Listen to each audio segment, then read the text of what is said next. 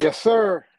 Yes, indeed. Here we go. Greetings, my beautiful people. Welcome to another edition of Six Degrees of Miles. You know, I, haven't been with you guys for a while, the end of the summer. You know what I mean? People started going on vacation and and you know, it just it just got crazy. School was starting or whatever, so I haven't been here for probably about a couple of weeks. But we are back in full effect, and I'm actually really excited. I know I always say that I'm really excited to have this guest, but nah, for real, I'm really excited to have this guest.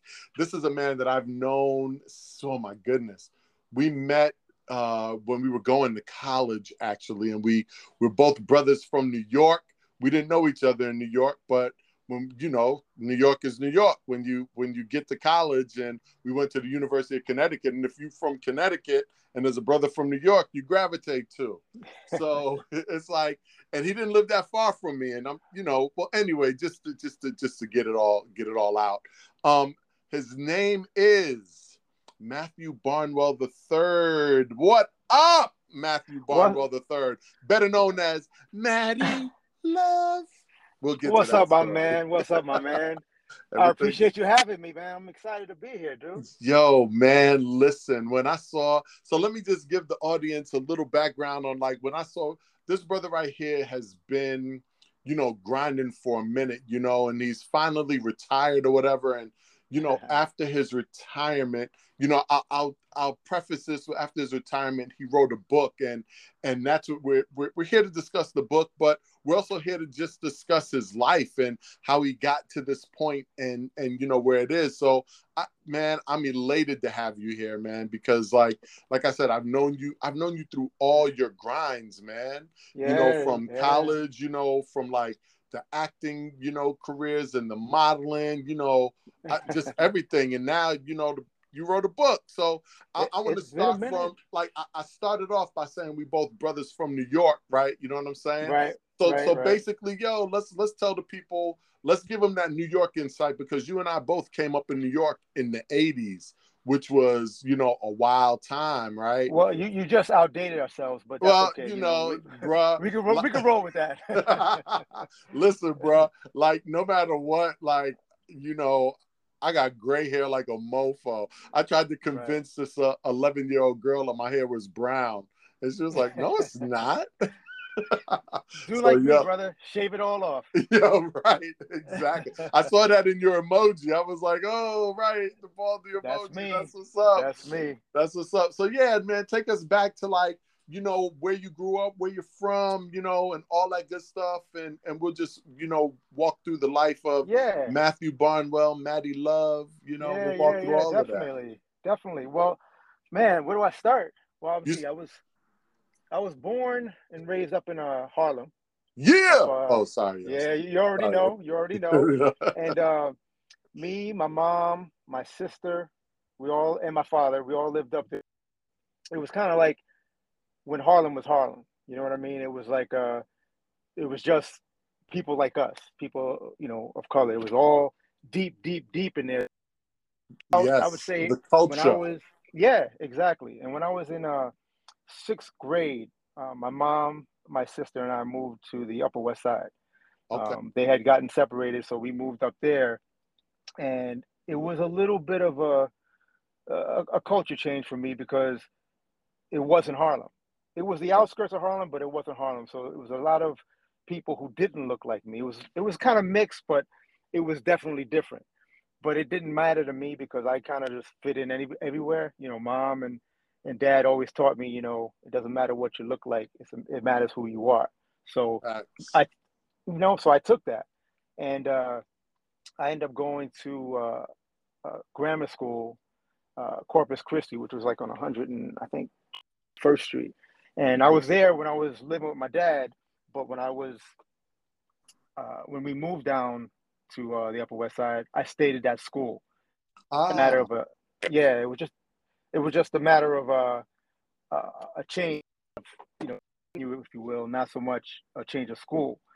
So uh, lived there for a little while, and then uh, we moved to like around Central Park area, and from there uh, I went to high school down all boy uh, Jesuit high school. Wow. I'm go- yeah, I'm going to tell you right now, it was different. That, was that was a culture different. shock, right? Yeah, it was. It was because I wasn't used to uniforms.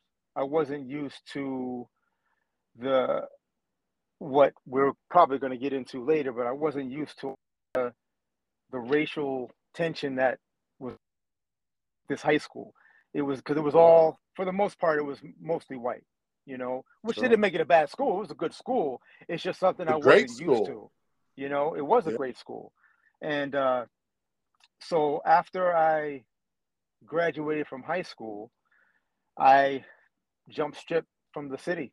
I went to Connecticut and went to uh, UConn where you and I met. UConn? And, uh, yeah, and it was.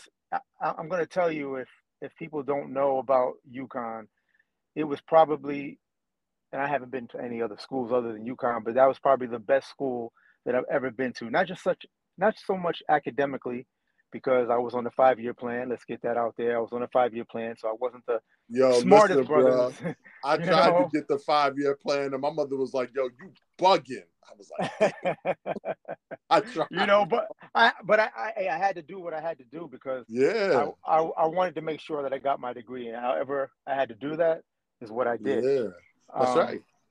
You know, and so like I said, that's where you and I met, and uh, you had the inside scoop because when you became a little cheerleader, people oh, were like, Dag, did you throw that yeah. out there? Here oh, goes oh, the had, grenade. I had, I, I had, to put you on blast, but you know, but you know, on, on, the real tip though, that's what I think I appreciate appreciated about you the most. It was because it didn't matter what other people were saying or what other people thought a cheerleader should be.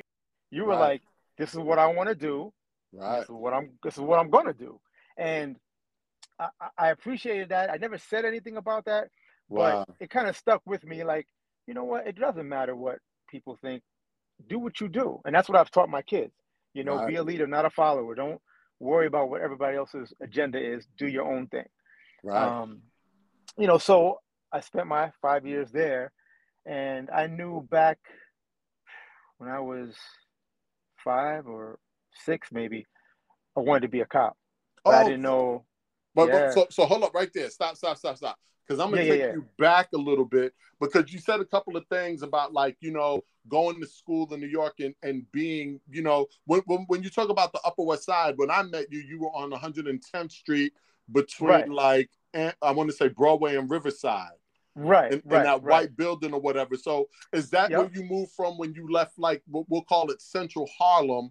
And is that the neighborhood you grew up in? Because for people that don't know who are listening, that neighborhood right. is strictly like Columbia University and right, Barnard right. and all of that. So right, it's, right, it's, right. It's a it's a college town ish. Let's just put it that way.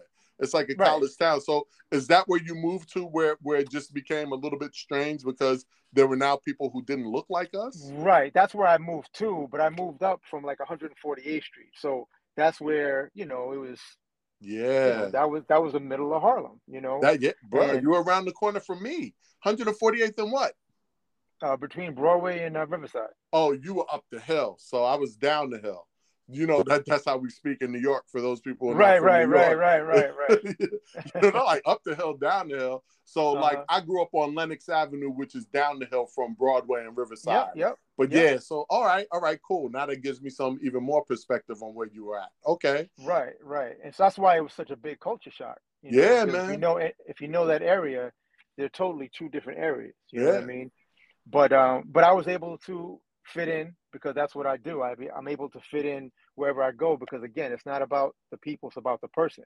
And I was able to do my thing. Went to UConn, which again was a predominantly white school. Yeah. But as you know, we both were able to fit in because we were that type of people where we could just fit in with the person. You know what right. I mean? And uh, so anyway, fast forward to me wanting well, to Wait, wait. Before we fast forward, hold up, because I, I want to even talk about the your athletics. Did you play? You played football when you were in high school, which led to you playing football at UConn. Am I correct? Correct. Correct. So talk know, about uh, that. So you you went to this high school. Was that part of you? you know, fitting in, or was that just something that you loved, or like what made you gravitate to football? Because I know growing up in Harlem, we play football all the time. Like when it snowed, we would go outside, right? I'm sure you did it, and we played yeah. football, right? Exactly, exactly. Know, we did all of that in the snow, and then, um, you know, and even when it didn't snow, we we always played football. It'd be like after a football game, everybody be outside. It'd be like 30 degrees we'd all be outside playing football, calling everybody. So was that part of you like fitting in with going into the going to the uh to high school downtown? Well, you know, it's funny because I was always into football. Even when I was okay. growing up, I was always into football. My father had uh season tickets to the Jets. Mm. So me and him me and him would go to Shea Stadium and go to the games and, and hang out. But I was a big Steelers fan. And so I remember huh? my pops telling Yes, sir. Oh, that's, so I know what. Hold up, hold up. That's the Iron Curtain.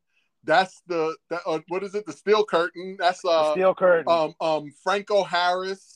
No, man, Franco Harris played offense, man. Come on now. But no, but I'm, no, but I'm, no, no. Right, right, right, right. He was on a team. I'm going on that team. That's like Mean Joe Greene. Right. You know, right, that, so right, that was when right. it was like Dallas and Pittsburgh always exactly. met up in the exactly. championship game, and it could go either way.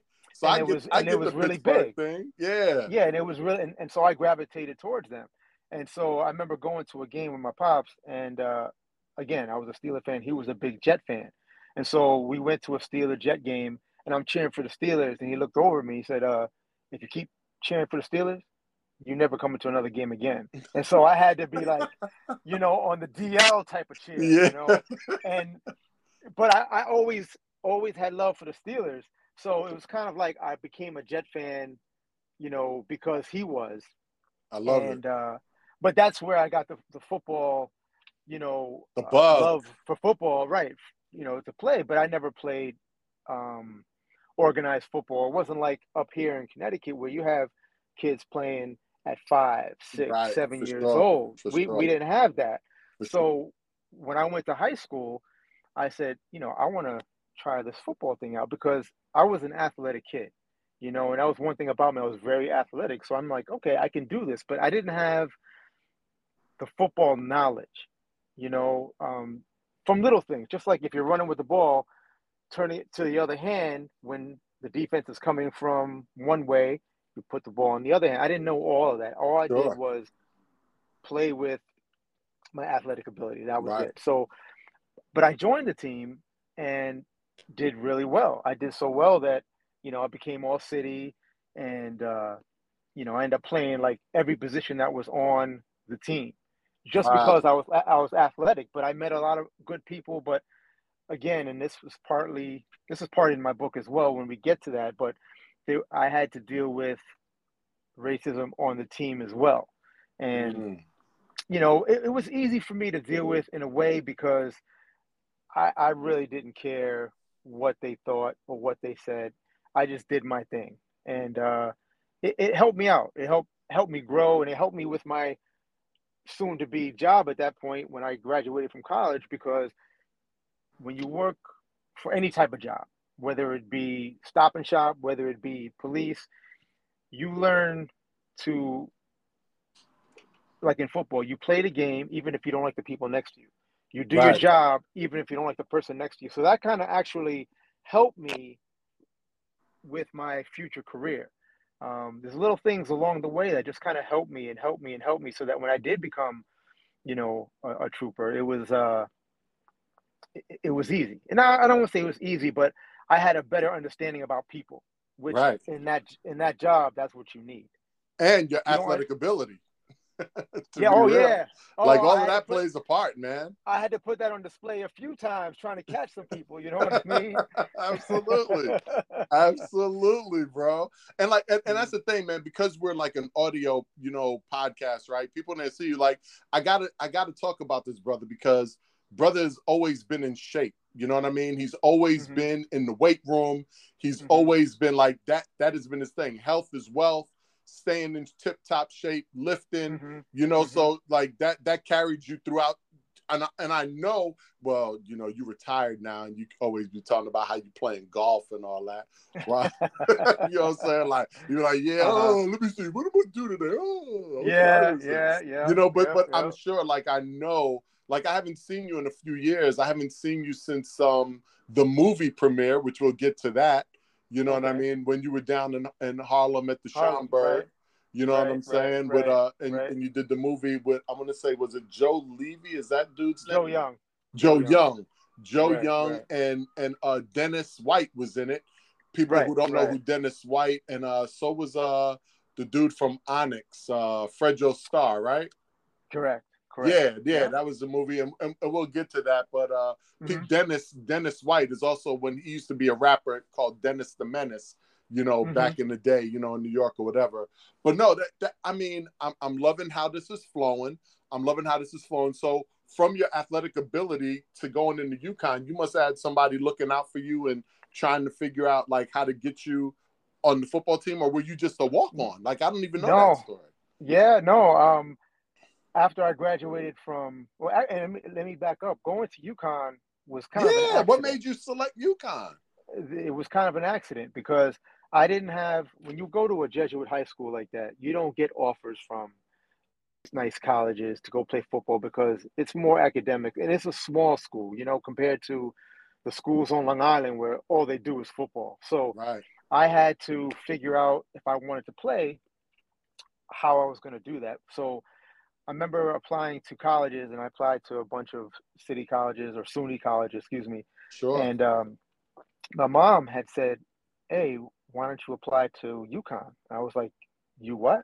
Like right. I didn't know, I didn't know anything. I've never, I didn't even hear about UConn. Yeah. she said, no, the University of Connecticut. And I said, okay, well, um, I'll apply, but you know, whatever. So I applied, and um, surprisingly, I got in. I was like, okay. So I went to go visit the school, uh-huh. and it was, if I can try to paint a picture, when I went to go visit the school, uh-huh. It was a beautiful, beautiful summer or April. I guess it was April. It was a nice yeah. uh, spring spring day. Everything was green. Yeah. And I, I might be putting myself on blast, but I went to an all boy Jesuit high school. Right. And the ratio of women to men at UConn was three to one. So you can imagine what I saw as I walked through the campus and so You're a friend of mine from New York had come up with me to go visit the school. And I was like, telling my, my boy Mike, I'm like, hey, listen, so far so good. I like this school. So then I, I went to the football and I said, you know, and again, again, I didn't know what I was doing, but I went up to him and said, hey, um, I'd like to play football for UConn. And he says, oh, okay. Um, he asked me a couple questions and he says, well, I'll allow you to walk on. And so I did that. And wow. by the end of camp, I was second string. Wow. There was a problem. Uh-uh. Um, in high school, I, let's just say I had a, a few concussions. Mm. So the, back then, it was, how do you feel? You okay? Go back in. It yeah. wasn't like it is now where you're out for four or five games. You're not in concussion. You, you, now you're in concussion protocol. They didn't have concussion protocol. The concussion protocol was, how you feel? Good? Okay, get back in there. So I had quite a few concussions. So when I went to UConn, um, let's just say the guys at UConn were a lot bigger than the guys at my high school. Sure. And I'm on the elevator with uh, one of the running backs who was bigger than our biggest lineman. Cool. And right. I had to tackle these dudes. So I was like, okay. And uh, I remember during uh, camp, I hit one of them, and I remember being on my back, looking up at the sky, and my eyes were open, but all I saw was black. Wow! And I realized at that point, um, it's not worth it for me to continue playing because, you know, I was smart in that aspect. I didn't want to hurt myself. Right. Uh, mentally, physically, I didn't want to do damage that was, you know, irreversible. So I just stopped. Right, you but were super was... smart because you you must have had like a premonition of CTE. You know what I mean? Because right. that's like the thing that nobody saw coming you know, when that doctor made that discovery and all that kind of stuff. So yeah, I can see that, right. man. And to be having your eyes open and see black, yeah, that's scary. And the you talk about CTE, that crossed my mind throughout my life up until about four years ago. I had a um, a uh, I'm sorry, what do you call the um, a physical. Yeah. I had a physical, and I thought about it. So I asked my doctor, "Say, hey, listen, you know, I want to run something by you. I've had a lot of concussions through high school, and I had one in college, and um, I was wondering if you can test to see if I have, you know, CTE or anything like that." He goes, "Well, I can, but I got to kill you first. And I said, "Okay, never mind. I'm good."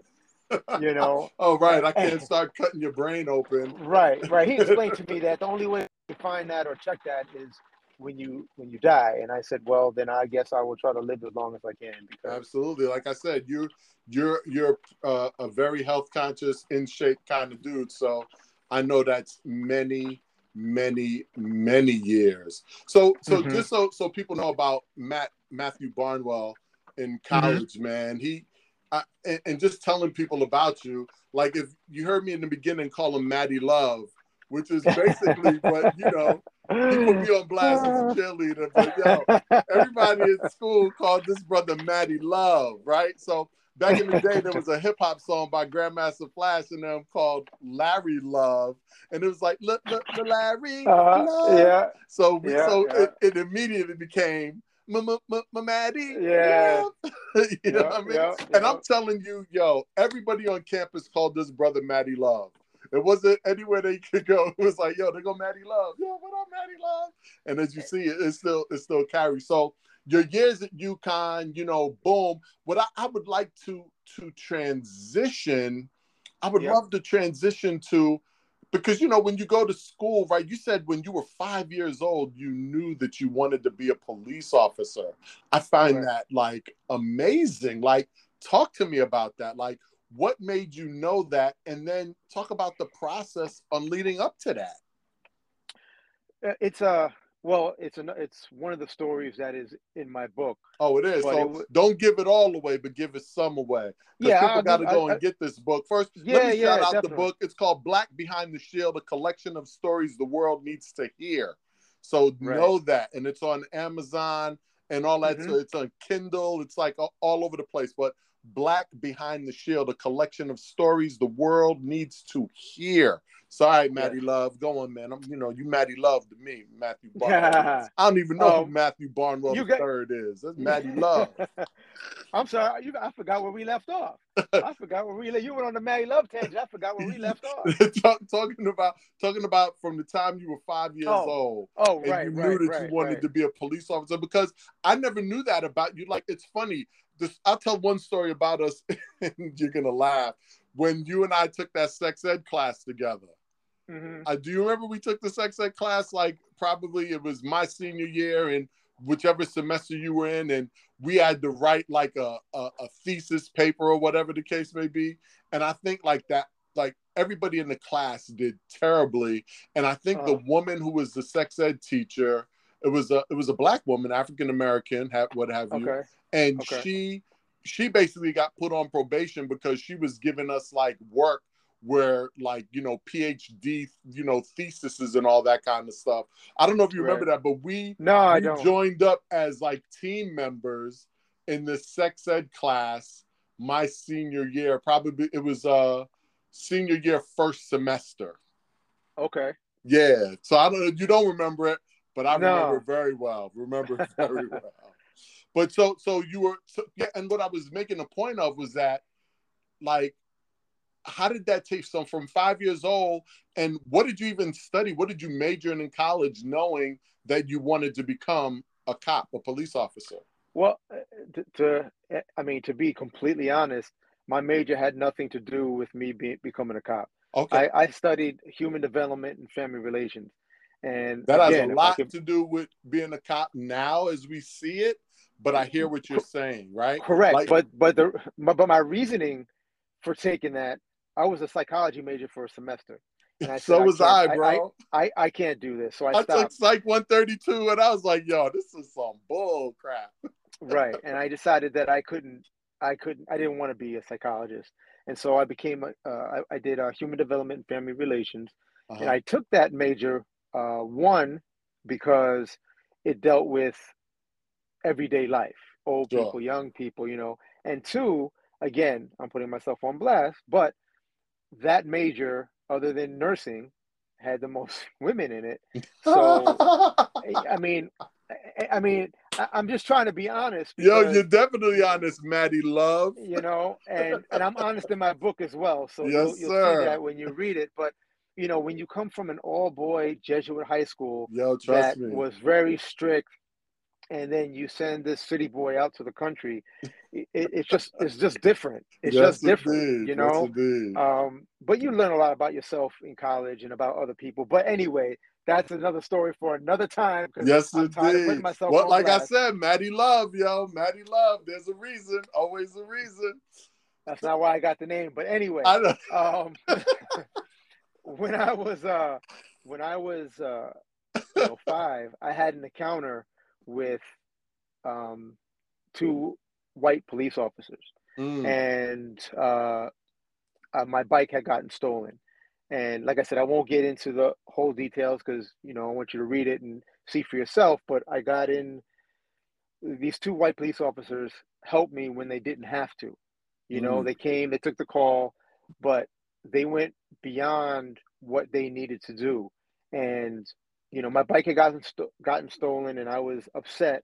And that night, those same two white police officers came back to my apartment and knocked on the door and said, "Hey, we couldn't find your bike, but we found this other bike that we want to give to you so that you have a bike." And I never ever forgot that.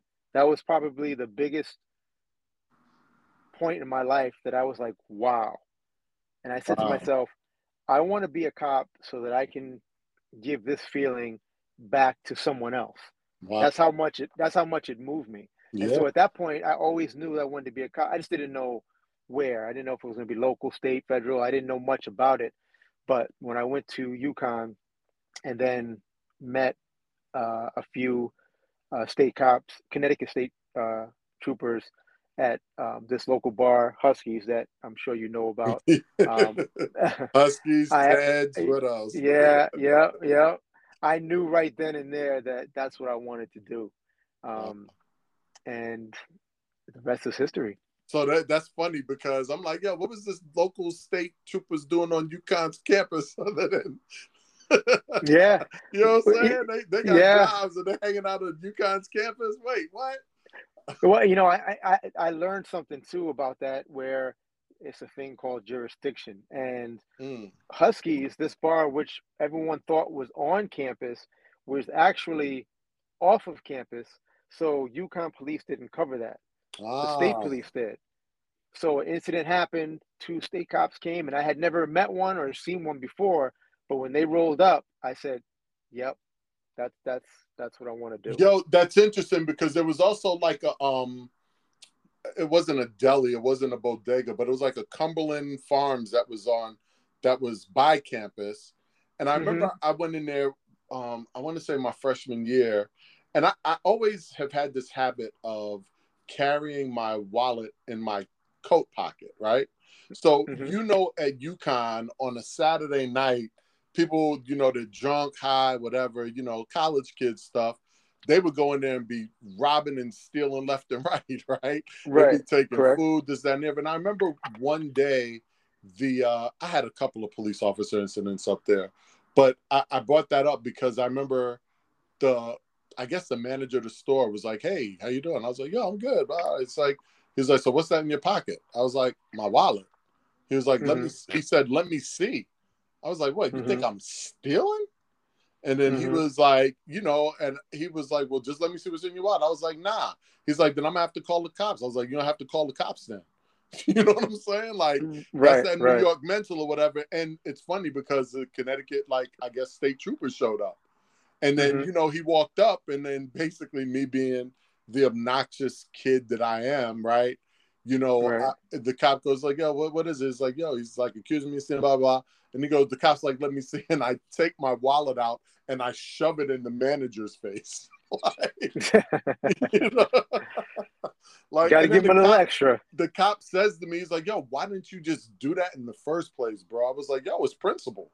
Like, why is he right. accusing me of like stealing? You know what I mean?" But I, I just told that story because you know, like I said, the first run in I had with the cops up there, I'll just tell the second one um, was I was coming from dinner, you know, like because I lived over in East Campus, so at Sprague, Holcomb, and, and I want to say Whitney. Whitney, that's that's where I live. I was yeah, right next to you. Yeah, right. So I, I was coming from there, and as I was walking out of the dining hall, a cop is running at me with his hand on his gun, right? And mm-hmm. so, you know, I'm young and I have this, I also have this humor about me where I can make sudden movements and do something stupid. But for whatever right. reason, I was like, yeah, this isn't one of those times to do that. And so he right. runs up on me and he's just like, yo, he was like, uh, he goes, let me pull out your driver's license. I was like, I don't, you know, I was 18. I'm from New York. I don't have a driver's right. license. I was like, right, I don't have a driver's license. He's like, well, show me some ID. I was like, I got my meal card. you know what I mean? But he was right, like, the right. call came, it was like a black dude or a Puerto Rican dude on campus or whatever with a gun. You know mm-hmm. what I mm-hmm. mean? So I was the first one that they saw when I just happened to be walking out of the dining hall. And, you know, I could have either been back then black or Puerto Rican. So, right, you know, boom. But then they wound up catching the dude. It was it was a dude that I knew lived in my dorm too. Puerto Rican mm-hmm. cat named Edwin or whatever, and they took him out, right. you know, handcuffed or whatever. But um, right. That's just the tangent or whatever. So so then you you graduate, you finish UConn, and then you yeah. what you you contact the state trooper police academy. Is that what you do? Because you got to take the test, you got to do all that, right? Right, right. I I uh I kind of had to uh look up how to apply for um you know, for the academy. And I had no idea how to do that. And we didn't have, you know, phones where we can just Google this and Google that. So I had to, right. You know, I, I forgot how I found out. I think I had to call and they sent me an application and I filled the application out. And it was a, a nine month process to get accepted. I mean, you had to go through a physical, um, a psychological, uh, a psychological, written psychological, oral, a medical, um, a lie detector. You had to have a background check. You had to do all the stuff. And about 58, I think it was about 5,800 people had applied to be a state cop at that time, but they were only taking 80. So I was saying to myself, there's no way that, you know, they're going to pick me but uh but all the boxes that you just named like i'm like check check check check check. Right. Like you check right. all the and boxes. Right and i felt you know i wasn't a troublemaker. I never got into trouble. So you know i might have done stupid things but never gotten into stupid trouble i mean? Yeah and, for sure for sure. and so when called me and said you know blah blah blah we want to offer you a position with the state police i couldn't say yes quick enough. I said to myself and i sat there and I reflected and I said to myself, okay, wow, you are now doing something that you wanted to do since you were a kid. Are you ready for it? Because my mom always told me, be careful what you wish for, because when it happens, are you going to be able to handle it? Right. And, you know, and I said to myself, well, I guess we're going to find out. And uh, it was seven months in the academy. Uh, it was it was brutal. Uh, they yelled, they screamed, you did push-ups, you did all kinds of stuff, but it was rewarding at the same time because you knew that you worked for something that you wanted. And I always tell my kids again, you know, things can be given to you, but they mean more to you when you work for them. And it's the truth. So, and that's the same thing with this book. You know, I worked to get this book done, and it means a lot to me now that it is done because it wasn't handed to me. It wasn't done for me. I mean, right. I had hope along the way, but just like else. You know, no one does anything by themselves. Um, so that's where it all started. You know, went to the right. academy, and uh, but it, it's interesting where... because I, I feel like like just knowing you and your hard work, I feel like it, it started even before the academy for you to get to that point for that hard work. Because like I said, I remember you doing the calendar, you know, in school. You know, I don't know what month you were, but you were, you know, like, you I, I, don't think you guys wow. understand. This brother did like a, a UConn calendar and he might have been like, you know, April or something. like I don't know. Should should we be talking about the book, man? We yeah, we are. We gonna talk about the book because there's a lot of stuff that there's a lot of stuff that I, I just want people to know that you're a well-rounded dude, right? Like yeah. you, you know, like the MTV days where you know you were doing yeah. stuff for MTV, and you know, and you at one point you had the dreams of doing that too. But the one right. thing that I, I can say about you is that that I know about you is that you always had a plan. So like mm-hmm. it doesn't surprise me that like when I got your email saying that you wrote a book, it didn't surprise me. You know what mm-hmm. I mean? Mm-hmm. Because I I think I knew that you had retired, right? And right. I was just like, yeah, this brother always has a plan. You know, right. um because I, I remember when you were doing like the you were gonna go into the acting thing, but you always said like you're like, yeah, probably after I retire. You know what I mean? Right. Like you would always, right. always have like a, a caveat. Like there was always something implemented and you were very methodical about it. You know? So right. but so so so talk to talk to me because I'm sure these stories in your book. I'm gonna tell a story because when I first found out that you were a cop, I I want I was shocked only because you know we're from New York, right? And our relationship you know, with New York and the police, it's like, you know, like citizens of certain mm-hmm. neighborhoods and the police, it's, it's not that great or whatever. And I think right. I told you that, you know, I took the police officers test in New York after college as well. But, you know, during that time, it, it was, and they were actually killing cops. I, I always talk about Officer Ed Burns. You know, Ed Burns mm-hmm. was my age. He was right, doing a right. stakeout out in Queens or whatever, and they came up and they just like straight blasted him. He was a rookie cop, you know, sitting right. by himself, and he didn't what I don't even know how many months on the job, and he became like a a political campaign with George H. W. Bush or what have you. So I mm-hmm. I that's why I said I was actually kind of um I was like, wow, he became a cop, but again, it was in Connecticut. I wasn't really other than my incidences with the police at you know UConn or whatever, which really, if you think about in the grand scheme of things, is absolutely nothing, you know. Mm-hmm. Um, but I remember a story that you told me, and I don't know if you were in the book because I was like, "Yo, you're a cop." You're like, "Yeah, man." Like sometimes I go undercover. You know, mm-hmm. you're like, you you know, you were talking about how I'll be dressed up as a UPS guy. You know what yeah, I mean? Yeah, and I have like yeah. a, a clipboard I was yeah, like, in my yeah, mind, yeah. like with the whole thought process of like, yo, they kill cops. My the first thing that came to mind was 21 Jump Street because that's during that time, and I was like, yo, he's like playing 21 Jump Street in real life. like, I, I, actually, actually, what's really funny was I was playing New York Undercover. There was a, a show called New York Undercover that was out. I remember um, in the early '90s, and I loved that show. And when I was on the road um, in uniform. And when I realized it was time for me to make a change, I said, you know what?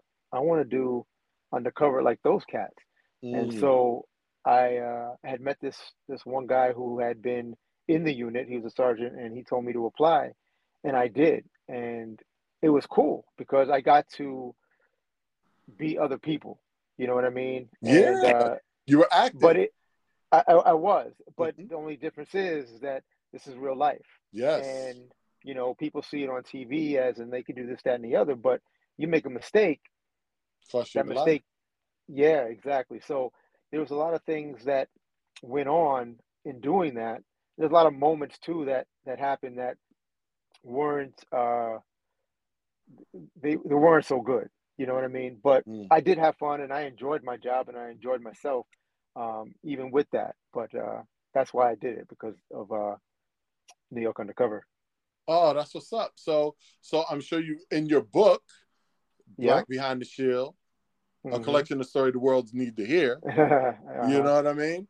I'm sure you've got like plenty of those stories in there, like some of your undercover missions and some of the things. Like I knew a cop here in New York, um, who shall remain nameless, but he was undercover right. too, and his job was buy and bust.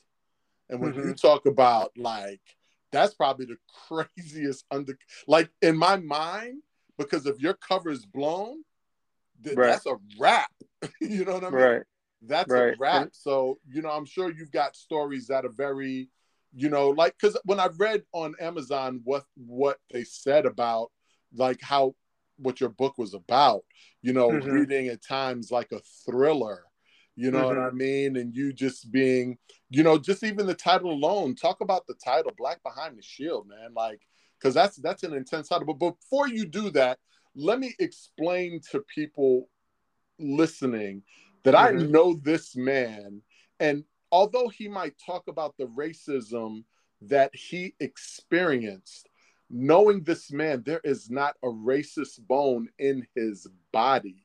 These mm-hmm. are collection of of stories, you know, that that were life stories that need to happen. And these are American stories, if you will.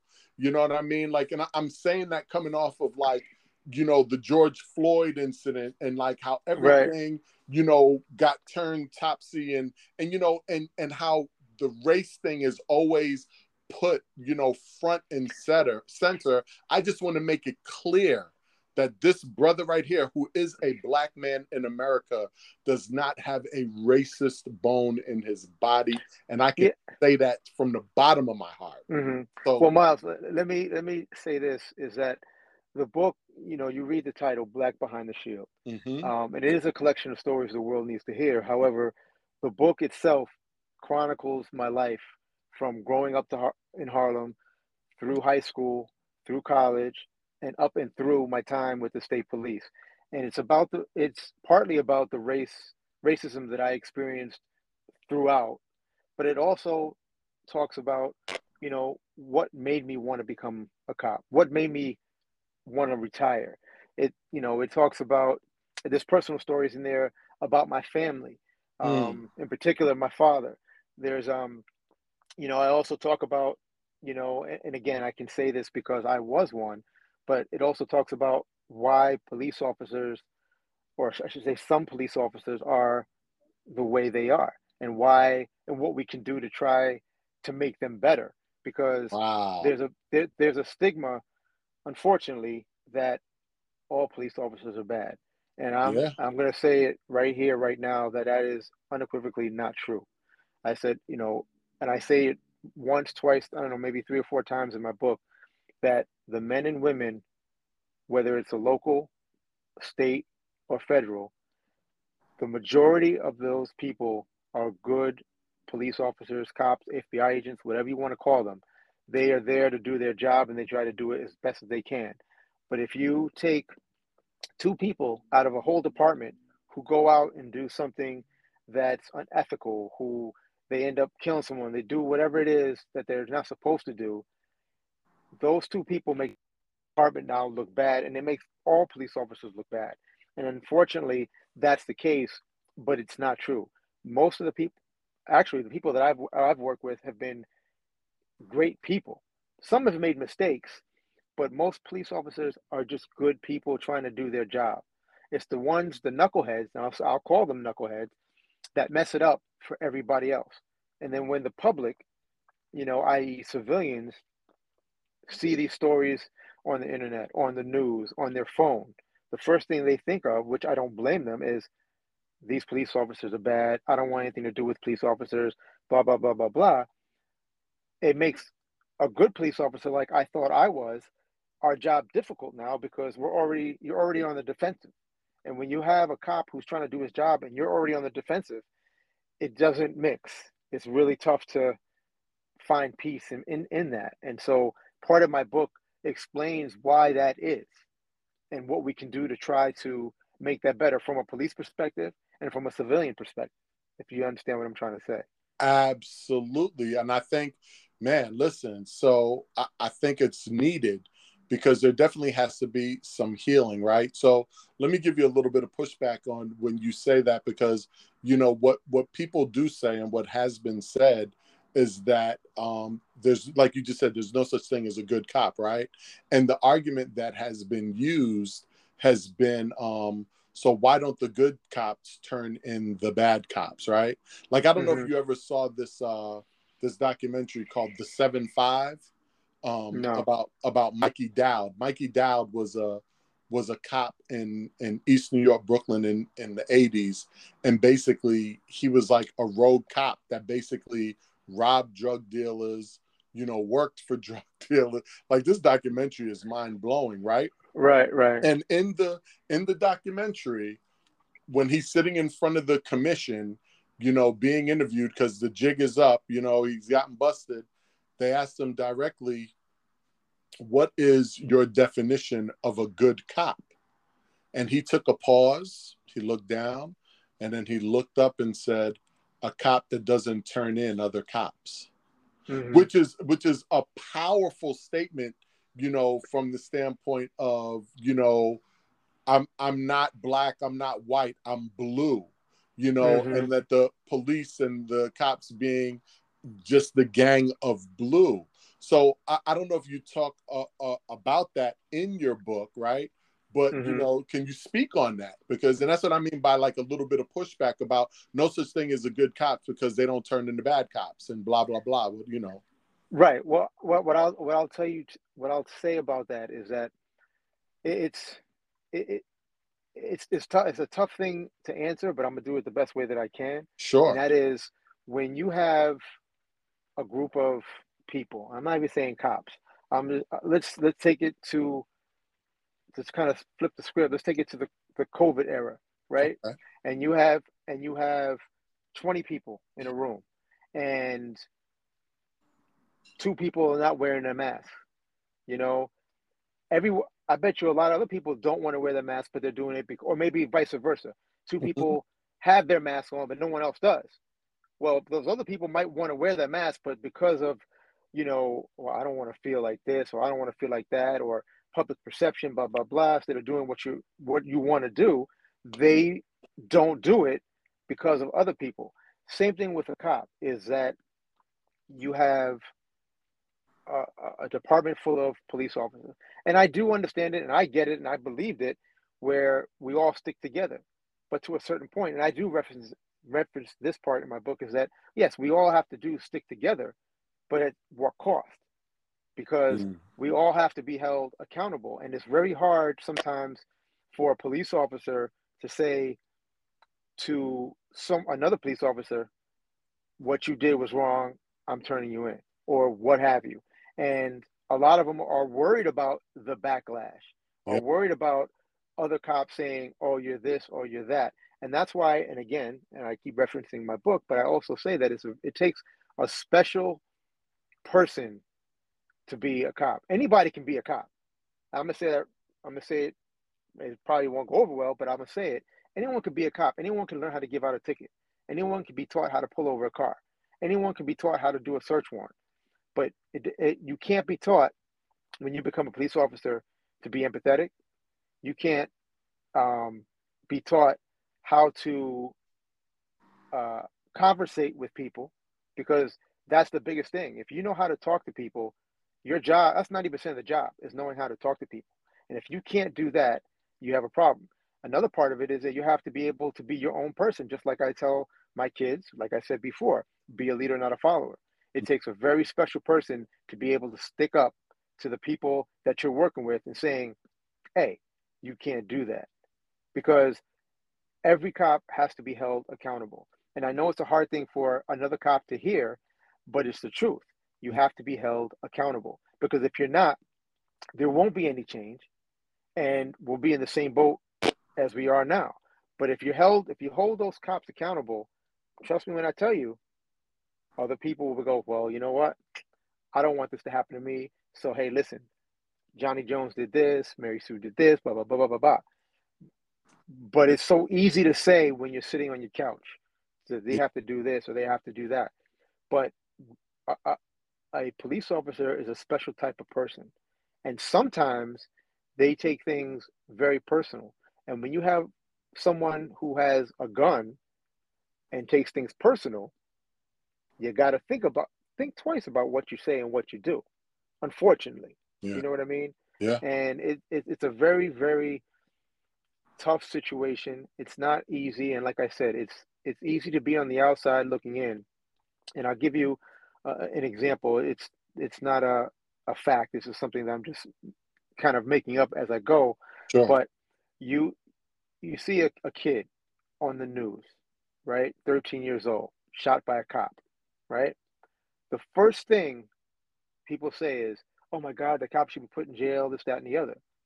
But what they don't understand, and I never make judgment on anybody until I know the facts, but I'm more afraid of the 13 year olds than I am the 45 year olds because the 13 year olds, a lot of them just don't have sense. And you're gonna you're gonna tell me that if a 13 year old has a gun pointed at you, you're not going to protect yourself. And it's kind of hard. And I don't mean to be. I got you. Um, it's a judgment. Cold like that, but it is, and it's a very hard judgment. And let me tell you something: it's not an easy thing to do, but it comes down to: do I want to go home tonight, or do I want to say, well, he's 13, so let me not do this. But the next thing you know, you're gone. Right. And there's a saying: it's better to be judged by 12 than carried by six. Sure. And I'm glad I never had to be put into that situation. And I never want to be put into that situation. But a lot of people don't realize, and I tell them, if you see a kid and he has a gun pointed at you, what are you going to do? Yeah. What are you What are you going to do? Well, I would try to shoot him in the leg. This is not Hollywood. Yo, it's interesting you, know? you said that, bro, because, and I laughed only because I had a conversation with a New York City police officer and I asked that very question. I was like, mm-hmm. yo, man, if a dude has a knife, man, why don't you shoot him in the leg, yo? Like, why are you shooting kill him? And he said to me, he said, yo, a knife is deadlier than a gun. Mm-hmm. And I was like, yo, what are you talking about?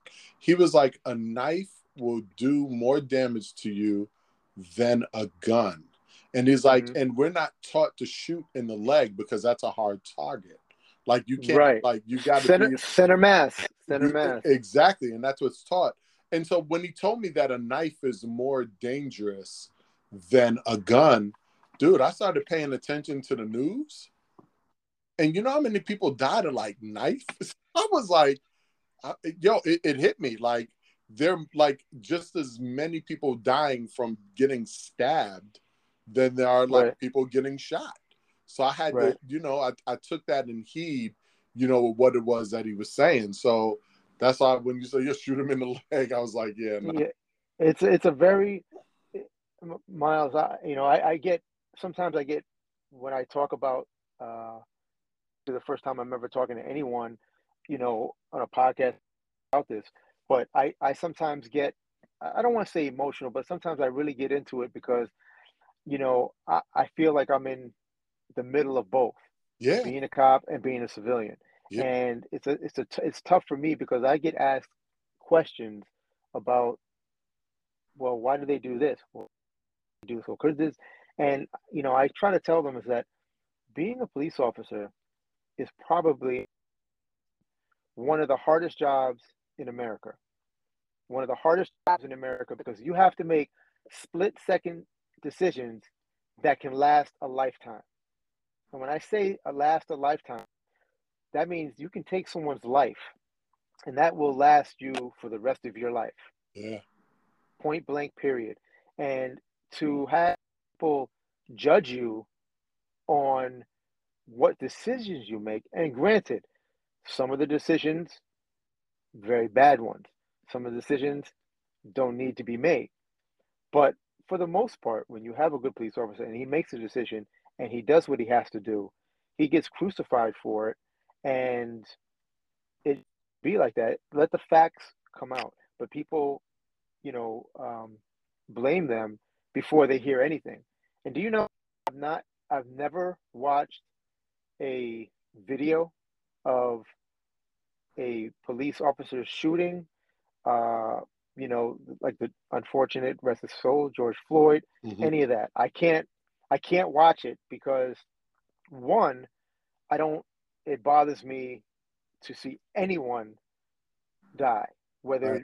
white, white, black, male, female. I don't I'm that kind of person. I don't like to see it, number one. Number two, I just when I watch that, it brings certain emotions out of me that I don't I don't like because it, it, it some things that you see that shouldn't have happened, you watch and you get disgusted. Yeah. You truly get disgusted of why someone would do that. Yeah. You know, why would they shoot someone 60 times? Yeah. Why would they shoot someone who has a cell phone in his hand? Or why, you know, no one takes the time to assess the situation or talk to someone. You talk to someone, assess the situation, guess what? A lot of these things wouldn't happen. But people jump to the gun. A lot of cops are scared. Yeah. They don't know what to do. So the first thing they do, you know what? Let me just end the threat. Well, maybe it wasn't a threat. You made it a threat.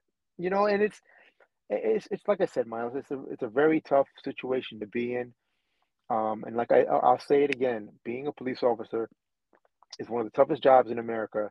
And I just wish for a day that the people who don't give police officers a chance to get put in their shoes just for one day yeah. and put in the situations to see how they would feel and what they would do. Yeah. And I tell you, even if these situations are staged, I can guarantee you that their decision making is not going to be what you what they thought it was. Yeah. You know, but people like the uh, police officers who killed George Floyd, there was no excuse for that. Absolutely yeah. no excuse. And people will people, and I've heard people say, "Well, what about the other two cops?" And you're right. What about the other two cops? But I will say this. Um, again, I don't condone it. I wish it never happened.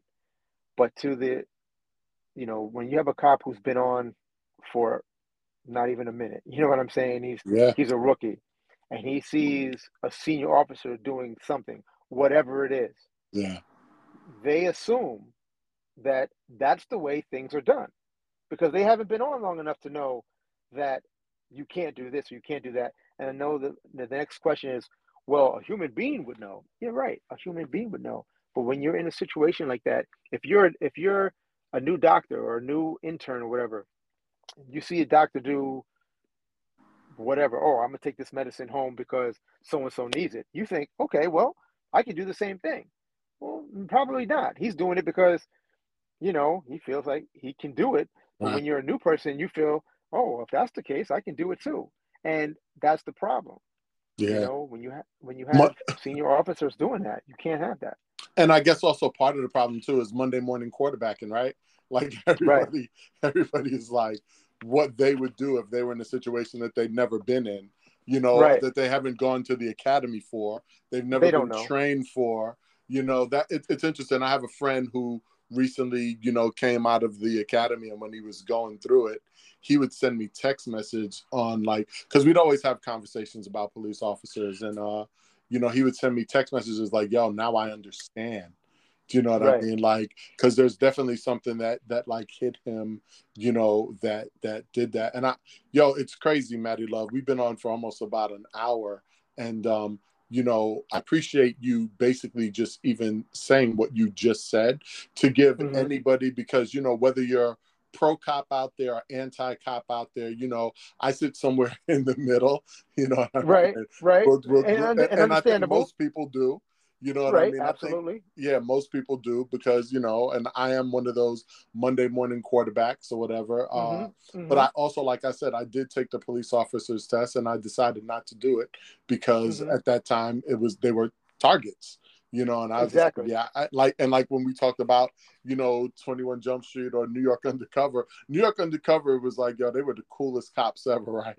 And um, right, right. and 21 Jump Street, they were cool or whatever, but like you said, man, what you were doing and everything that was happening was real life and that's real time and you can't you know come back from that. So right, you know i right. am grateful that you actually survived it. I'm assuming you did 20 and done or 25 i did uh i did uh i was trying you can do 20 in my well at least in my time mm-hmm. you could do 20 and out. I did 24 i was trying to do 25 walked into work one day and realized i can't do this anymore. And i put in my papers and i just I quit. I retired because it was getting to me to the point of, you know, I don't want to say stress because believe it or not, Miles, it wasn't the informers I had to deal with. It wasn't the people that you had to arrest. It wasn't even the people that you had to work with that you didn't like. For me, and again, this is in my book, but the the deciding factor for me were kids. I I was tired of going into doors through doors on search warrants having your gun pointed at these kids who are the first people you see when you walk in the door. And it just got to me. And when I had kids of my own, I was like, nah, I, I can't do this anymore. This is, you know, I don't want to, I don't want to say it's breaking my heart or whatever, but it just, it got to me. And a lot of cops, it, it was, they were able to kind of let it roll off. But. I was one of those like Velcro dudes where it just kind of stuck to me, stuck to me until I just got heavy. And I was just like, you know, if I can't do my job the best that I can do it, especially doing the job I was doing, then I need to leave because I don't want to go in it, if I can say this, half ass and uh, go out there and get hurt. Yeah, I didn't for want sure. to do that. And I yep. didn't want to hurt anyone else. And I decided, you know, the best thing for me to do is retire, retire where I'm young enough, I'm healthy enough, and I can still enjoy my life and enjoy the memories I had being a cop because, like I said, I think the Connecticut State Police is probably the best police agency in the entire country. Oh. I, I, I believe that. Um, yes, you have you have some people who are maybe not the people that you want to work with, but then again, that's any job. But for the most part, everybody that I've worked with has been top notch, not just cops, but just people. Yeah. You know, they were just good people and they all joined it just like I did to do good. You know, it might sound like a cliche, but that's how it was. I wanted to do good. I wanted to make a difference. And I didn't want overtime. I didn't want a new car. But when you help someone, you know, I'll tell you this quick story that's not in my book, but I'll mm-hmm. tell you this quick story is I was on the way to the movies and I had uh, my cruiser. So this was a this was a minute, 20 something years ago. Mm-hmm. I was on my way to the movies and there was uh, a lady in the swale, like in front of the East Hartford uh, movie theaters, and it was between the HOV lane and the regular lanes, and her tire was flat. So I pulled up my cruiser behind uh, her car, and state troopers are allowed to keep their cars off duty and drive them, you know, for personal use because they're always on duty technically. And uh, I was like, okay, well, my movie starts in about a half hour, but I ended up getting on my hands and knees, changed her tire, and then I followed her off the uh, exit to a garage. And did I have to do that? No, I didn't have to do that. I did it because that's who I was. I missed my movie, and she was like, "Oh, you know, let me give you some." I was like, "No, no, no, no. All that, all that, all that mattered to me was she was grateful and she said thank you. Yep. That's all that mattered to me, and that's how I lived my life, and that's how I lived being a cop. Was I didn't need all these extra things, but when you when you help somebody and they said, "Wow, thank you," that that meant more to me than anything you could give me. So that's how I treat my life now is being retired. I don't do things for monetary return. I don't do things for okay, well, what can I get out of this? I do things for the love of doing them. Yeah. And the love of humanity. It sounds like the love of people. Ex- exactly. And, yeah. and that's the way I. That's the way I was raised. Yeah. That's the way I raised my kids. Yeah. Shout and, out to moms. I'm sorry because uh, yeah, you know, you know, I love your moms, yo. Like I yeah. love, love her to death. So shout out to moms. Yeah, and and I, and I, and I'm glad you said said that because it was because of her is why I am the man I am today. Yeah. And I've always been grateful for that and all the the things that she said to me, all the things, even the things she said to me where I would sit there and roll my eyes going, "Okay, I don't want to hear this." are the same things that I've told my kids. right. You know? And you know, I'm proud to say that, you know, we raised two beautiful children who are respectful um, and they're just they're just great kids and i know a lot of people sometimes don't have have that so i have to be careful of what i say yeah but I, am very proud of them and they yeah. have made me if i were to and not to get morbid but if i were to die tomorrow I, I could die happy knowing that my kids are who they are. Absolutely. Well, you know what? Also, I, I also got to give a, a, shout out to your sister, you know, mm-hmm. Michelle, because your mom raised two great kids as well. So you just followed in your mother's footstep in the raising of the two great kids, right? Yeah. Until, until, she heard my name was Maddie Love, then she was like, you know what? We got to stop that. All right. Well, check this out. Since you said that wasn't how you got the name or why you got, so now we, we're going to end it off with how did Maddie Love come about? Because I just knew you as Maddie Love, and then I would see you around campus, and I'd be like, "Oh, okay." this, this, a, this is a this is a story that nobody knows. There's only a, a handful of people, and these are the people that I grew up with that actually know the story. All and it's, and, and it's not and it's not what you think. We were me and I call it my crew were uh, we used to hang out um, off of Broadway on 114th Street on the stoops, you know. Yep. And that's when they had the boom boom boxes that you would carry. Absolutely. You, 10 you D remember the boom boxes? yes, yes, exactly. and there was a song we would all sitting there listening uh, to the music, and there was a song by Run DMC. I forget the name, the title, but one of the lyrics was it would go bop bop bop bop, run love, and Oh so yeah.